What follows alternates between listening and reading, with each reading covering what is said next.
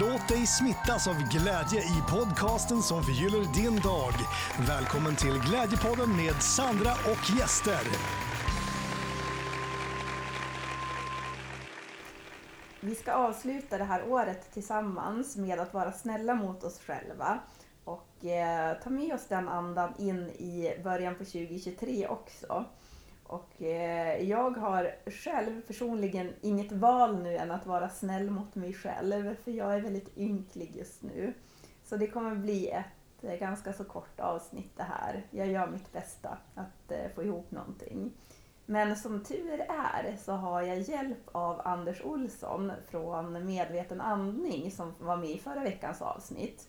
Han kommer att göra ett litet inhopp här sen med tips på hur man kan starta det nya året på bästa sätt. Och jag kan ju börja med att ge några tips här nu.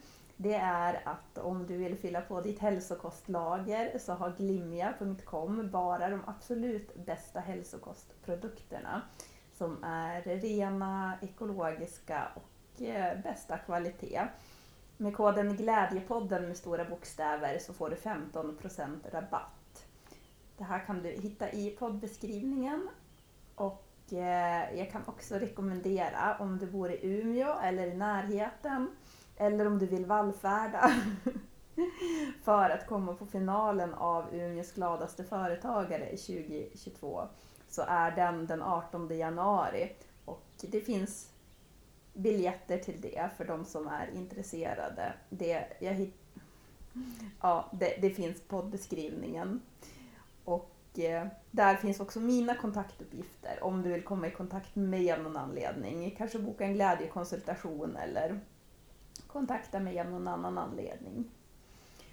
Sen har vi också haft en tävling nu under december där man har fått dela sin julmagi.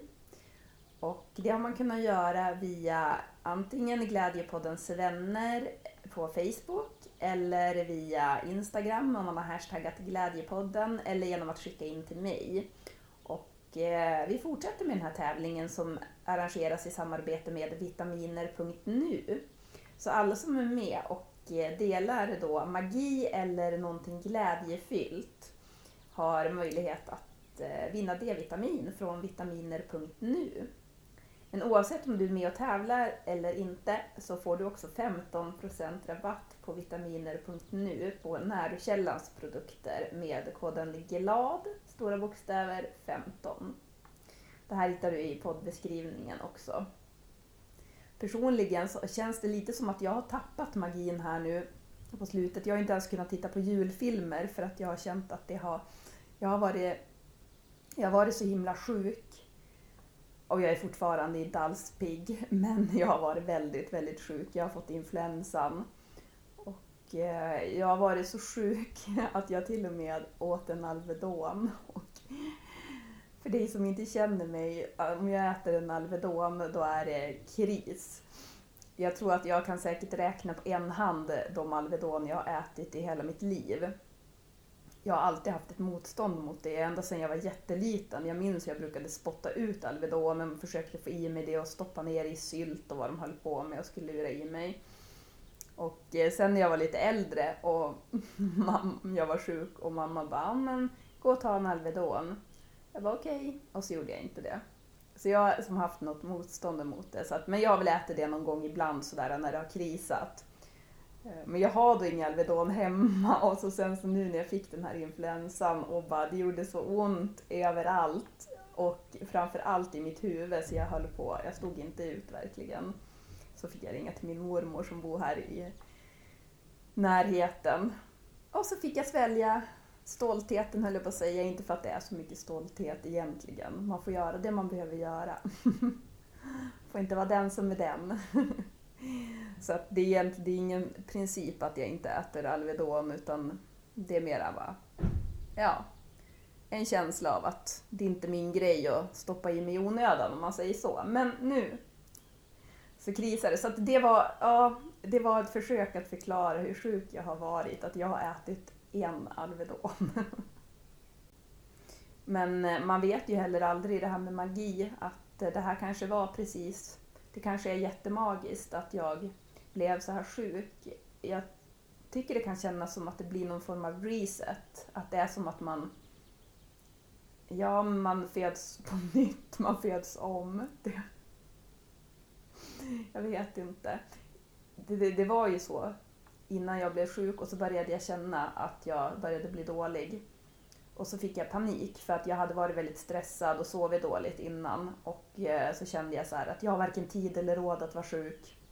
Och så blir man så däckad att man orkar som inte ens röra på sig typ. Lite typiskt. Men, vem vet, det kanske var precis den magin jag behövde. Jag kanske behövde bli tvingad att bara släppa taget. Um, jag ska nog inte prata så mycket mer idag känner jag. Utan jag ska ehm, jag ska ta och eh, dricka lite glögg. Jag har inte haft någon aptit heller. Det, är också lite tråkigt. Att det är en sån där grej som man ändå kopplar ihop med glädje. Att man får äta något gott. Men jag ska ta en hårdmacka snart. det, det är som så här eh, höjdpunkten. Någonting jag vet att jag kan få i mig. Jag ska ta en hård macka med ost och så lite glögg. Så ska jag lyxa på det. Och så ska jag lämna över nu här då till Anders som ger tips på hur vi kan starta det nya året på ett bra sätt och så sen så ses vi eh, nästa vecka och eh, se vad det blir av det. Jag tycker att man startar med vår grundkurs i medveten andning. Där du lär dig ta din andning och din hälsa och ditt välbefinnande till nästa nivå. Genom att göra någonting så enkelt som att förändra sättet som du flyttar luften in och ut ur dina lungor. Mm. Eftersom vi andas ungefär tusen andetag varje timme så har det en otroligt stor påverkan på både vår mentala och känslomässiga och fysiska hälsa. Hur vi tar de här andetagen. Så det tycker jag är ett lämpligt sätt att starta det nya året på. Starta det nya året med att andas. Andas med grundkursen i medveten andning. Ja. ja. Har du några andra bra, för att många brukar ju tänka så på det här med hälsa inför det nya året, att man ser det som en ny start. Mm. Och eh, för att det inte ska bli en sån här nu börjar man att gå all in och så blir det så jättemycket prestation och man blir väldigt hård mot sig själv. Hur kan man gå in på ett snällt sätt? Ja, många börjar ju träna. Det är ju då gymmen har sin högsäsong varje januari. Mm. Och eh, ett tips vid träning det är att inte köra på hårdare än vad din näsa klarar av. Mm. Då, eh, då blir du snäll mot dig själv automatiskt. Mm. Så att andas genom näsan när du tränar vid fysisk aktivitet. Det är mitt det är ett av de bästa andningstipsen som, som jag rekommenderar. Och då märker man ganska snabbt att det blir en helt annan sak när man andas genom näsan om man till exempel joggar. Ja, det blir det. Mm. Helt annan sak. Mm. Och eh, det blir mycket svårare att köra över sig själv, vilket många av oss gör för vi lever i det här prestationssamhället. Ja, exakt. Och då, om man då kör på den, att man bara andas genom näsan när man mm. tränar. Mm. Ska man då alltså, om vi ser att man är ute och joggar och så känner man att nej, men nu måste jag öppna munnen. Ska man då mm. sluta jogga? det är ju en tumregel som jag rekommenderar. Kör inte på hårdare än vad din näsa klarar av. Men det där kan ju man ta i steg och etapper. Man kan ju börja och se det som en form av intervallträning. Är jag ute och joggar och så börjar jag med näsandning så tycker jag det är jobbigt. Men då kan jag tänka, ja men jag kör bort till nästa träd eller nästa lyktstolpe. Mm. Och sen så kan jag andas genom munnen igen. Och sen förlänger jag och förlänger precis som vid all annan träning egentligen. Vid all annan när vi ska lära oss någonting nytt. Vi, vi blir bättre och bättre på det då.